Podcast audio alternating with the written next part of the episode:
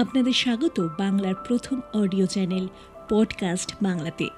আমাদের প্রয়াস ভালো লাগলে আমাদের চ্যানেলকে লাইক করুন, সাবস্ক্রাইব করুন, শেয়ার করুন আর অবশ্যই কমেন্ট করুন।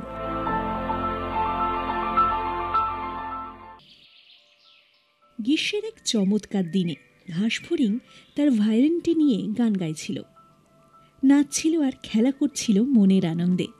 হঠাৎ সে দেখতে পেল একটা পিঁপড়ে অনেক কষ্ট করে খাবার বয়ে নিয়ে যাচ্ছে।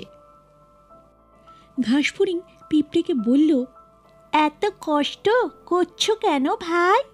এসো না, আমরা খেলা করি, গান গাই, নাচি।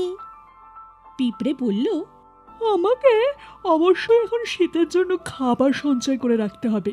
তুমিও সময় নষ্ট না করে খাবারটা সংগ্রহ করে রাখো বন্ধু। এই শুনে ঘাসফড়িং হাসতে হাসতে কি জবাব দিল জানো?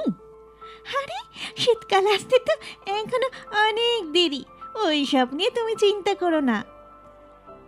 পিঁপড়ে কোনো কথা না বলে খাবার নিয়ে তার বাড়ির দিকে রওনা হলো।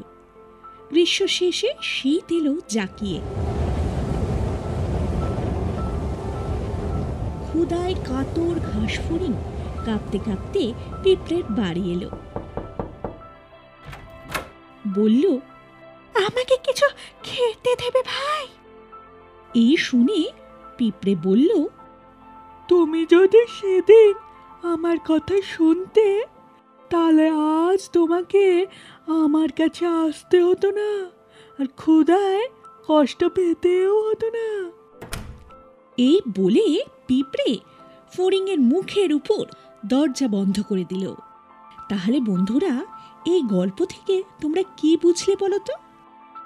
এটাই বোঝা গেল যে বিপদের কথা ভেবে প্রস্তুতি নিয়ে রাখাই বুদ্ধিমানের কাজ, বুঝলে?